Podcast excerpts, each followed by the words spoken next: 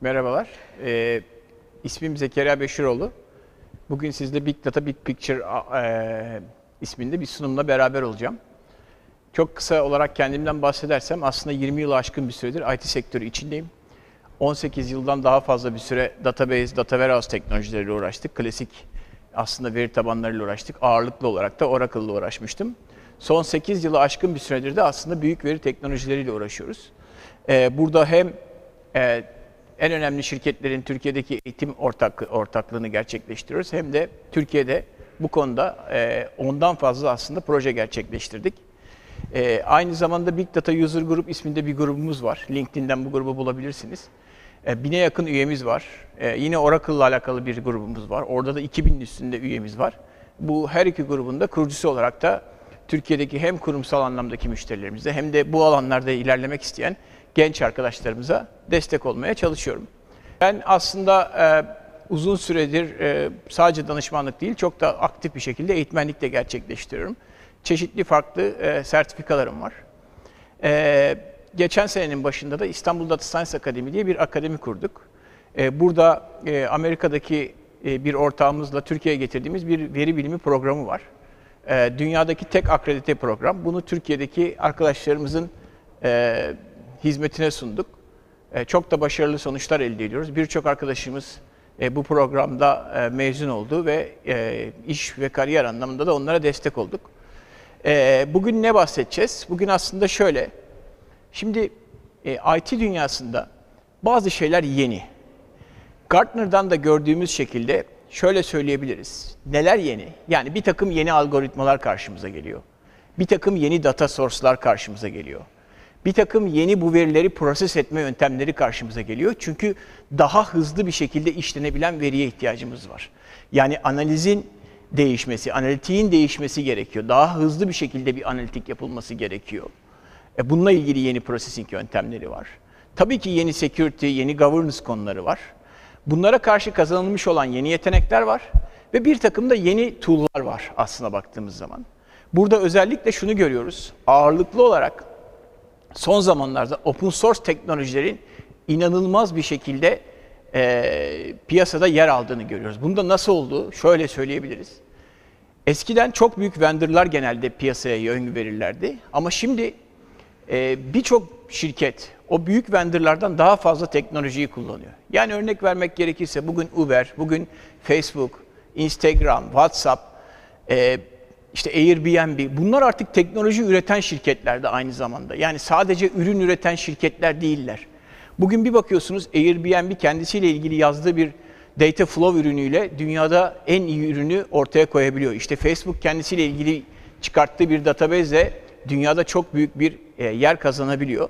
Dolayısıyla böyle de bir şey görüyoruz. Yani dünyadaki e, aslında işi teknoloji olmayan, farklı hizmet sunan fakat teknolojiyi çok iyi kullanan şirketlerle e, üretilen teknolojileri görüyoruz. Ve bu teknolojiler bir müddet sonra open source hale geliyor ve hepimizin de aynı anda kullanabildiği, gerekirse committer olarak yer alabildiği bir teknolojik e, durumdan da bahsediyoruz. Dolayısıyla bu new tool'lar kısmı bizim için çok önemli. Bir de tabii ki değişen mimari içinde on-premise serverlardan yani şirket içindeki server mimarisinden buluta taşınan sistemlere, işte burada tabii ki lider işte Google gibi, işte belki Amazon, belki Microsoft gibi şirketlerin ürünlerini de görebiliyoruz. Ee, peki Big Data deyince biz neden bahsetmek istiyoruz? Aslında nedir Big Data? Herkes belki de konuşuyor, duyuyorsunuz, gerçek mi, değil mi? Şö şöyle söylemek lazım. Aslında ben e, yıllardır çalışıyorum ve hemen hemen Türkiye'deki her şirkette bu konularda, birçok şirkette bu konuda e, çalışmalar da gerçekleştirdik, eğitimler de yaptık. Üç tane V'si var. Yani bunu çok duymuşsunuzdur belki. 4 V'si, 5 V'si. Ama ben temel olarak 3 V'sinin olduğunu düşünüyorum. Bunlardan bir tanesi velocity dediğimiz kavram. Yani eskiden şirketler analitik yaparken batch bir şekilde çalışırdı. Ne demek istiyoruz batch bir şekilde çalışmaktan? Şunu kastediyorum. Geçen ay kredi kartıyla işte harcama yapan müşterilerimizi bulalım. Bunlara şu kampanyayı çıkalım. Şimdi bu hala devam edecek tabii ki. Devam ediyor. Ama e, biraz daha farklıya gidiyor artık teknoloji. Nereye gidiyor? Yani bu batch tarzı işlerden işte periyodik, real time e, işlere doğru gidiyoruz. Ne demek istiyorum? Yani mesela bizim için en büyük şey ne? Şu an burada seyreden kişilerin anlık olarak verdikleri yorumlar mesela çok önemli. İnsanların takip ederken anlık o andaki duyguları çok önemli. Yani bir müşteri mağazamıza geldi, bir takım işler yapıyor. O kişi mağazayı terk etmeden aslında belki de ne düşünüyor? Ona ne önerebiliriz? Ne çıkartabiliriz? Bu çok önemli bir konu. Bu sadece e, bir customer product, e, production ya da bir işte ne bileyim bir CRM tarzı işlerde değil. Devletten tutun güvenliğe kadar. Yani iş işten geçtikten sonra bir takım analitiklerin yapılması evet tabii ki önemli olacak. Ama önemli olan aslında daha olay olurken real time olarak bu işlere müdahale edebilmek. Dolayısıyla buradaki Big Data'nın en önemli e, V'si, velocity dediğimiz bu e, bizim için çok önemli bir kavram. Bir diğeri variety aslına bakarsanız. Bu da çok net. Bu da çok önemli. Yani yıllarca biz baktığınız zaman aslında veri çeşidi olarak işte önce kabinetler, sonra tablolar, sonra database'ler hala devam ediyor bakın. Mutlaka database datalarında verileri tutmaya devam edeceğiz. Veri tabanı teknolojileri mutlaka daha gelişecek. Ama şöyle şunu unutmayalım. Neticede database teknolojisi işte 1978'de çıkmış olan işte Doktor E.F. Kod'un çıkarttığı bir teknoloji. İnanılmaz e, evet karşılığı var, inanılmaz önemi var. Fakat bugünkü yaptığınız paylaşımlara bakın mesela. Sabahtan beri ürettiğimiz datalara bakın. Ne kadarlık bir veri ürettiniz? Ve bunların ne kadarı structure aslında? Ve ürettiğimiz bu verilerin ne kadarı bizi tarif ediyor? Yani örnek vermek gerekirse ben şöyle söylüyorum. Ben evet kira ödüyorum ama bunu mecburum diye yapıyorum. Ama biraz evvel Instagram'dan paylaştığım fotoğrafı e, bir, ufak bir problem oldu herhalde. Yayın kesildi mi arkadaşlar? Peki kesilmemiş olabilir. Okey. Ee, mesela Instagram'dan paylaştığım fotoğrafı kendim paylaştım. Kimsenin zoruyla değil. Direkt olarak gerçekleştirdiğim bir paylaşım söz konusu oldu.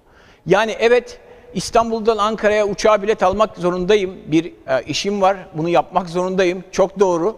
Ama esasen baktığınız zaman benim bu e, yaptığım işin en önemli karşılığı şöyle düşünebiliriz. Kendi oluşturduğumuz verilerde. Yani ben onu hep şöyle söylüyorum bakın bu çok önemli bir söylem. Bir banka, bir şirket müşterisinin cumartesi günü ne yaptığını bilmiyorsa önümüzdeki dönemde çok fazla aktif olarak kalamayacak. Ben böyle düşünüyorum. Neden? Çünkü insanların cumartesi günü yaptıkları paylaşımlar, pazar günü yaptıkları paylaşımlar gerçekten onları tarif ediyor. Gönüllü olarak yaptıkları şeyler bunlar. Direkt olarak paylaştıkları veriler, direkt kendi oluşturdukları veriler. Dolayısıyla ben herhangi birinizle, herhangi biriniz hakkında bir, bir fikre sahip olmak istiyorsam çok kolay bu takım e, böyle paylaşımlara bakarak bir sonuç elde edebilmem mümkün. O yüzden de artık evet klasik tablo, klasik database verileri devam edecek ama özellikle unstructured datalar çok daha kıymetli olacak. Bir bankamızda Türkiye'de şöyle bir proje gerçekleştirdik. Evet bakıyoruz mesela şirketteki bankadaki müşterimizin bir kredi kartı limiti var. İşte diyelim ki 3 bin lira. Bu kredi kartı limitine göre devamlı kampanya çıkışı sağlıyoruz. Şimdi fakat kişi 3 bin liralık kişi değil. Yani o kişiyi arıyor, işte call center arıyor, çağrı merkezi arıyor. O kredi kartındaki limitiyle ilgili önermeler yapıyor. Fakat kişi öyle bir kişi değil. Sosyal medyadan bakın bu örnek vermek gerekirse bir Customer 360 diyebilirsiniz. Tam çevre müşteri takip edilmesi diyebilirsiniz. Dört tane sosyal medya ile klasik taraftaki veri tabanımızı bağladıktan sonra şuna sahip olduk. Bir baktık ki bu adam yurt dışına gidiyor. Bu adam Avrupa'ya kayağa gidiyor. O zaman dedik ki ya bu 3 bin liralık bir customer olamaz. Ya bizim bankayla ilişkisi 3 bin liralık ya da bizde bir yanlışlık var. Dolayısıyla baktık buna göre bakın customer'ın profilini yükselttik içeride. Ona göre davranışlar, ona göre önermelere başladık. Bu çok önemli bir şey. Yani variety kısmı bizim buradaki çok önemli alanlarımızdan bir diğeri. Bir tanesi de tabii ki volüm. Yani bundan 10 sene önce megabaytlar seviyesinde verileri konuşurken Türkiye'de terabaytlar seviyesinde terabayt kulübü kurduk aslında. İşte 8-10 şirket terabayttı. Bugün herkesin evinde terabayt verisi var. Yani dolayısıyla birçok yerde devlete kadar bunu söyleyebilirim. Petabayt seviyesinde artık verilerle konuşuyoruz. Ama şöyle de bir durum var. Bakın bu veriler büyüyor ama bu verilerin proses edilme gücünün çok hızlı olması gerekiyor. Şimdi şöyle düşünün.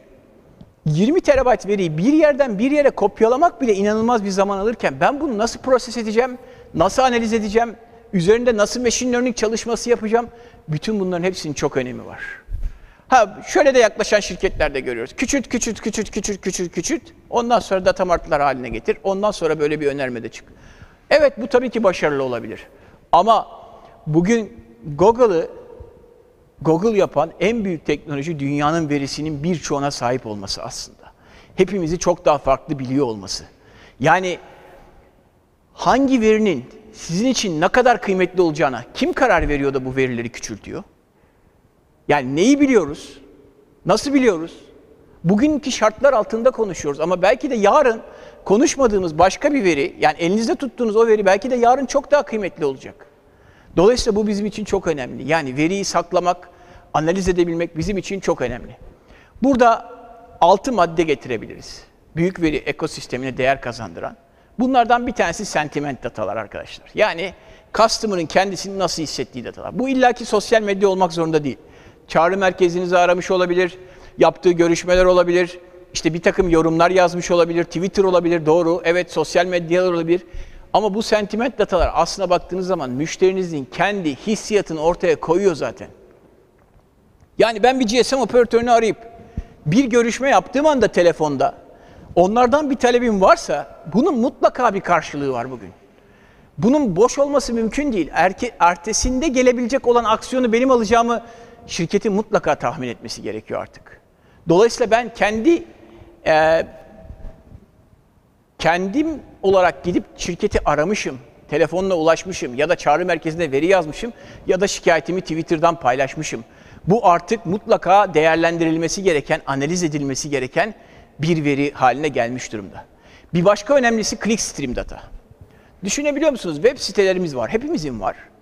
Fakat bu web sitemizin ziyaretçi datasını nasıl işliyoruz? Kim işliyor? Yani bugün bizim bizi buraya çağıran Karel'e çok teşekkür ediyorum. Karel'in mesela bir web sitesi vardır. Şimdi bir kişi gelip Karel'in web sitesine girdi, bir takım ürünleri araştırdı, baktı, evet gitti. Sonra da gitti. Mesela şimdi Karel bununla ilgili ne yaptı?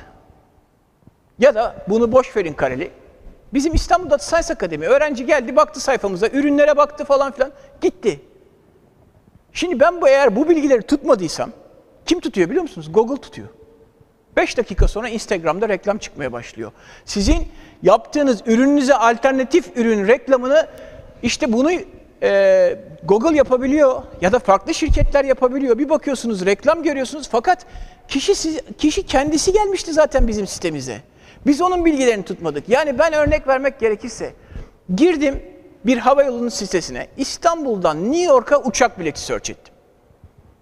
Dedim ki işte gerçi şu an biraz zor ama normalde yaptığımız bir hareket. Dedik ki İstanbul'dan New York'a 1 Ocak'ta 2021'de bir uçak search ettim. Bir bilet search ettim. Bunu boşu boşuna yapmış olabilir miyim? Şimdi bunu bizim şirketimiz tutmuyor da 5 dakika sonra bir bakıyorsunuz Expedia'dan, Orbit'ten, farklı farklı sitelerden reklam almaya başlıyorsunuz. İstanbul'dan New York'a şu fiyata git diye. E şimdi ben ama kendim a, gittim bu siteye. E diyeceksiniz ki ne yapabilir? Birçok şey yapabilir arkadaşlar. Bir kere bu bütün bu clickstream dataları artık analiz edebilme gücüne sahibiz. En ufak detayına kadar analiz edebiliyoruz. Ha diyeceksiniz ki bu adam hiçbir şey bilmiyorsun ki ne biliyorsun ki yani işte en fazla IP adresi. Hayır, hayır, hayır. Pardon. Bugün Starbucks'ta bile bir kahve almak için login olup kartımızı kullanıyoruz. Yani eğer insanların lehine bir şey varsa kimse bilgi paylaşmaktan çekinmiyor. Bu benim gözlemim. Ama bana fayda sağlayacaksa yani 10 tane kahveye bir tane kahve alacağım diye bütün neredeyse bütün bilgilerimi girdiğim bir mobil uygulama kullanabiliyorum. Belki de bir koltuk seçtirse, başka bir hediye verse ben zaten login olup da oraya girebilirim. Çok kolay bu. Yani bu direkt bizim işimiz değil zaten. Biz IT'ciyiz. Ama neticede business tarafında bununla ilgili çok yetkili arkadaşlarımız var. Çok kolay karar verebilirler. Ama bir de gerçek var. Yani insanlar kendilerine fayda sağlayan yerde bilgi paylaşmaya çekinmiyorlar. Sensör ve machine dataları. inanılmaz önemli arkadaşlar. Ben saatimi inanın cep telefonundan daha fazla sevmeye başladım. Neden? Nabzımı ölçüyor, Yaptığım sporla ilgili bana bilgiler veriyor. Bana bir takım analitikler, analitik sonuçlar veriyor. İşte ne kadar uyuduğunu, ne yaptığını, ne duruma gittiğini bunları anlatmaya başladı bana. E şimdi bunları anlattığı anda bakın o sensör verisiyle benim bir bilgiyi paylaşmamda sorun yok ki. Bana özel çalışıyor ya. Yani kim bana özel çalışabilir ki? Dolayısıyla sensör datası, machine datası inanılmaz önemli ve her şirket için önemli ve aslında hepimizin böyle birçok datası var.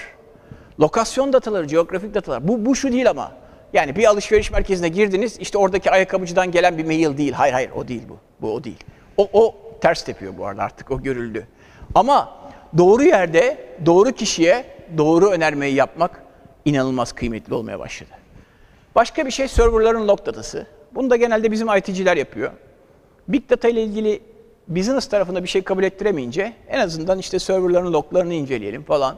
Evet bu doğru bir şey. Bu da iyi bir proje. Burada da çok sonuçlar elde ediyoruz. Yani en azından bir server hata vermeden, bir sistemde problem çıkmadan ya da çıktığı anda çok daha aktif bir şekilde, net bir şekilde oradaki sorunu tespit edebiliyoruz. Ama aslında başka bir şey söyleyeyim. Bir üretim şirketimizde, 8 bin çalışanı olan bir üretim şirketimizde makinaların ne zaman arıza vereceğini tespit etmeye başladık. Eğer böyle bir sensör datası, böyle bir log datası kullanıyorsanız bu çok önemli. Çünkü şöyle düşünün, oradaki makine arıza verdiği anda Almanya'dan işte ekibi çağırmak, gelmesi, ona müdahale etmesi kaç saat kesinti vereceğiz? 7-24 üretimi olan bir yer burası. Oradaki verdiğiniz kesinti sonucunda kaybedeceğiniz miktar ne kadar? Ama sistem zaten gittiği yeri bize gösteriyor. Bir de peşine doğru düzgün bir analitik uygulaması, bir de peşine bir doğru düzgün bir machine learning uygulaması yazdıysanız, buyurun daha olay olmadan bize bak buraya gidiyoruz diyebilecek bir sistemle karşı karşıyayız. Ve tabii ki text datalar arkadaşlar. Hepimiz text dataların peşindeyiz. E-mail'lar, web sayfaları, dokümanlar. Evet. Burada gördüğünüz her veriyi artık analiz edebiliyoruz. Hepsini. Ve çok detaylı bir şekilde analiz edebiliyoruz. Ben bunu seviyorum. Bu tabii tartışılabilecek bir şey. Ama Google'un söylediği şöyle bir laf var. Benim için diyor en iyi algoritma mı yoksa daha çok data mı? Eğer data klasik bir şekilde devam etmeyip büyüyorsa, yani klasik bir devam etme yaşamıyorsa daha çok data daha iyidir diyor. Doğru. Bakın bu dikey olarak kastediyorum. Yatay olarak, kolon sayısı olarak çok değil ama dikey olarak büyüyen veri ve değişik tarzdaki verileri barındırıyorsa daha çok veriye ulaşabilmek çok kıymetli bir şey. Bugün biz neden buradayız? İşte birçok arkadaşımız var. Bakıyorsunuz işte bulabiliyorsunuz. İşte sosyal medyadan şuradan buradan. Çünkü çok verimiz var. Çok yaptığımız iş var. Hepimiz birbirimizi artık böyle çok daha kolay tanıyabiliyoruz. En ileri ya da en farklı teknolojik olarak en iyi gördüğünüz kişiye çok kısa mesafelerdeyiz artık hepimiz. Niye? Çünkü veri çok kolay bulunabiliyor ve bu herkesin de işine geliyor. Yani benim daha çok veriye sahip olmam, daha çok kontağa sahip olmam benim de çok büyük işime geliyor ve bu benim en büyük kıymetim. Yani 20 seneye aşkın bir süredir yaptığımız işte verdiğimiz eğitimler, yaptığımız çalışmalar en büyük kıymetim daha çok veriye sahip olmam. Yoksa yeni başlayan bir kişi benden daha da iyi bilebilir.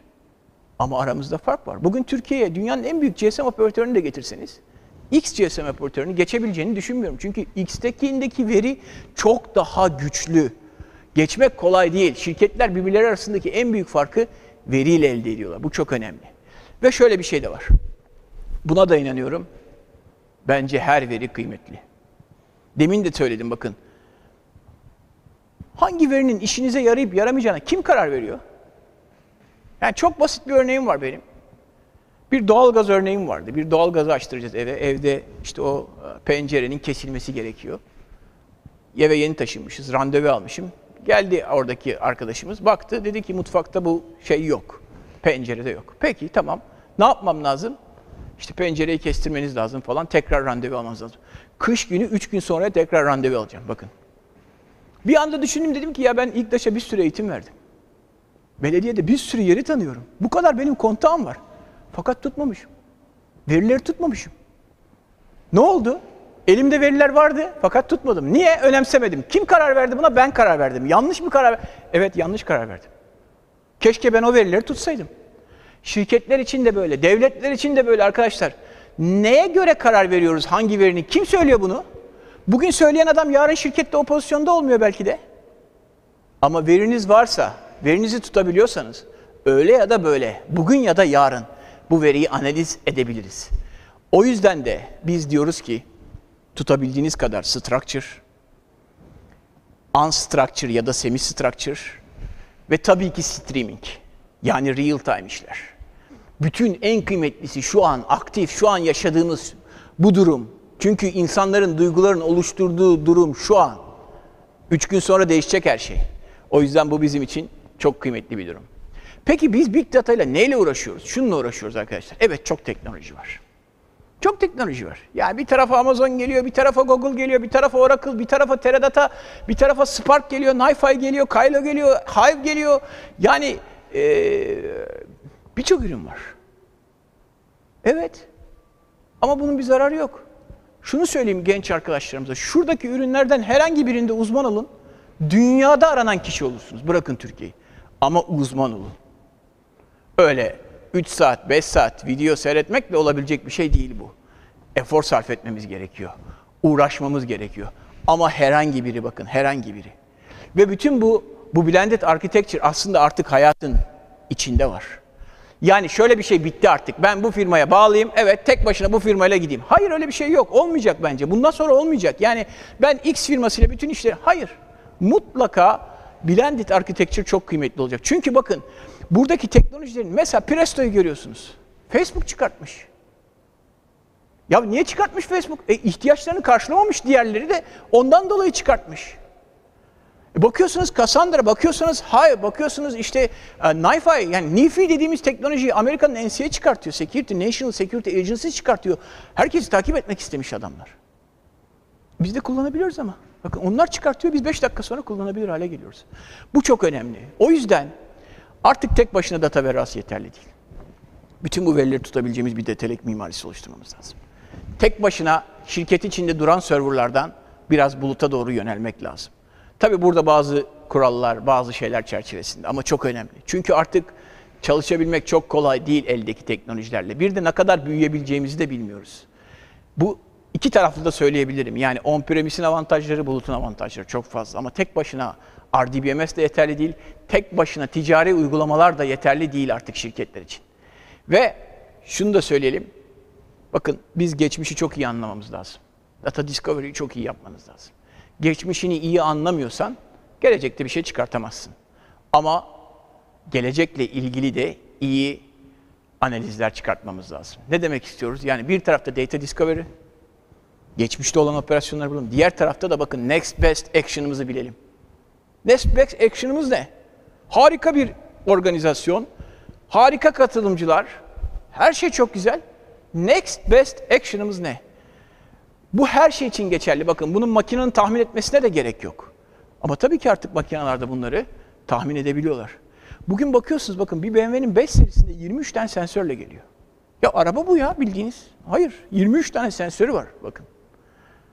Çok normal. Çünkü insanlar bunu seviyor. Hepimiz seviyoruz. Ne diyorum? Saati seviyorum. Niye? Kalbimi dinliyor. Niye bana uyarı veriyor? Çünkü yani var mı şimdi daha akıllı bir buzdolabı almak varken daha akılsızını almaya tercih edebilecek biri var mı? Hayır hayatımızın içinde ve bu sensörler ne üretiyorlar? Bakın bu sensörler real time streaming'i işte getiriyor bize.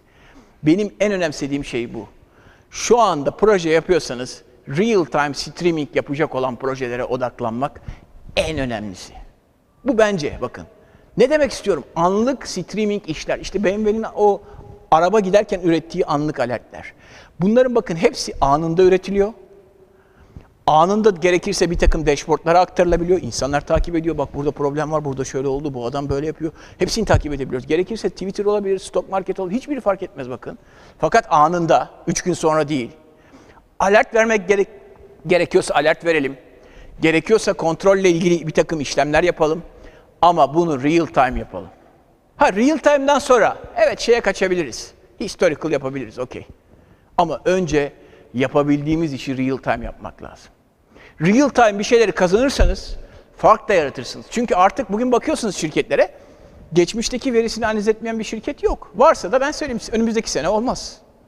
Yani şu anda ben bütün bankaları biliyorum, hepsiyle çalışıyoruz. Herhangi bir bankamız sadece geçmişe yönelik analitik yaparak yürümesi mümkün değil. Önümüzdeki sene olamaz yani. Hepimiz de biliyoruz bakın şurada bir oylama yapsak, en teknolojik banka hangisi ilk beşi sıralayın desek aşağı yukarı çıkar bakın. Yani insanlar farkında aslında. Hiç bilmiyor gibi düşünmeyin. Herkes farkında. Ya hepimiz farkındayız. Ha değişebiliyor evet ama artık bu teknoloji babam bile diyor ki ya oğlum diyor şu telefonun şöylesini alalım falan. Yani 75 yaşında yani. Ama o telefondaki bir takım şeyler onun bile hoşuna gidiyor ve ona bile hitap edebiliyor artık. O yüzden bakın mutlaka evet geçmiş analiz edeceğiz ama real time streaming işleri bizim için çok önemli. Bu her konuda geçerli bakın devletten yapıyor. En basit mesela ben buraya gelirken ne kullandım? İşte Google'ın Google Map'i kullandım. Trafik durumunu getirdi, bilmem ne getirdi. Bakın benim hayatıma ne kadar fazla şey kazandı, kazandırdı. Yani çok önemli benim için. En çok kullandığım cep telefonundaki bir operasyon mesela. Bana hayatta za- zaman kazandırıyor falan. Nedir streaming? Bırakabilir miyim? Hayır, mümkün değil. Dolayısıyla bu önemli. Ha biz bunları yapabiliyor muyuz? Evet yapıyoruz. Bakın bu belki teknik olacak ama Nifi dediğim ürün. Harika bir ürün. Çok iyi bir ürün. Burada çeşitli yaptığımız farklı farklı projeler var tabii. O projelerin örnekleri var. Ama yani bir bankadaki işte bir mağazadaki aktif satışın analize gitmesinden tutun bir takım dashboardlara aktarılmasına, bir database'den çekilmiş verilerin e, CDC ile işlenmesine, onun peşinden machine learning'e gitmesine. Bakın IoT, Internet of Things, ki o da değişti biliyorsunuz artık. Internet of Anythings oldu. Her şey. Her şey çünkü böyle. Database, Kafka, HDFS, işte Slack'e kadar gidebilen ya da Twitter'a kadar gidebilen bir süreç, bir flow. Bunu dizayn etmek bizdeki bir mühendisin bir gününü alır. Bakın bunu yapabilmek bir, bir gününü alır. Çok büyük bir şey değil. Ama bir tarafta bakın IoT sensör datasıyla başlayıp işte database'i, Kafka'sı, HDFS'i ve hatta işte Slack grubuna kadar aktaran bir şeyden bahsediyorum. Sadece o mu? Hayır. Bakın bir stream aplikasyonu. Dashboard'u var, real time görseli var. Kim nasıl bir ilişki içinde, nasıl bir e, şey var mesela kim nereye para gönderiyor, ne kadar para gönderiyor, hangi bankalar arasında nasıl bir işleyiş var, ne olmuş, ne kadar gitmiş, kim parayı çıkartıyor, ne kadar şu limit koymuşum, o limitin üstünde kim var? Streaming olarak yakalıyorum bakın. Üç gün sonra yakaladıktan sonra zaten para gitti. Para giderken yakalamak kıymetli. Peki, eee, burada Karel ekibine teşekkür ediyorum arkadaşlar. Emrah Bey'e de eee, çok teşekkür ediyorum. Bana ulaşmak isterseniz eee, seve seve LinkedIn'den de ulaşabilirsiniz, işte Twitter'dan da ulaşabilirsiniz.